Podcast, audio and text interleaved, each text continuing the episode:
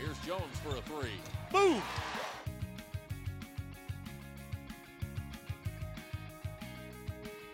Here's Pope down the lane on a feed for Brittney Griner. And Pope gets a two-pointer. Hayden penetrated, kicking it down to Griner. Griner off the glass for an easy two.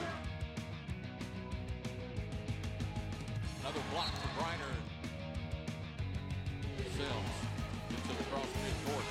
Takes it to the middle, takes it all the way, and scores.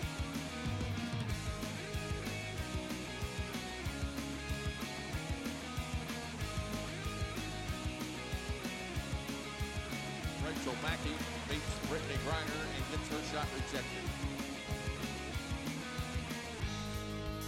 Whitney Zachariason lays it up and in on the pass from Lindsey Palmer. Brittney Griner with a triple-double today, the fourth in her career. Baylor wins it 106 to 41.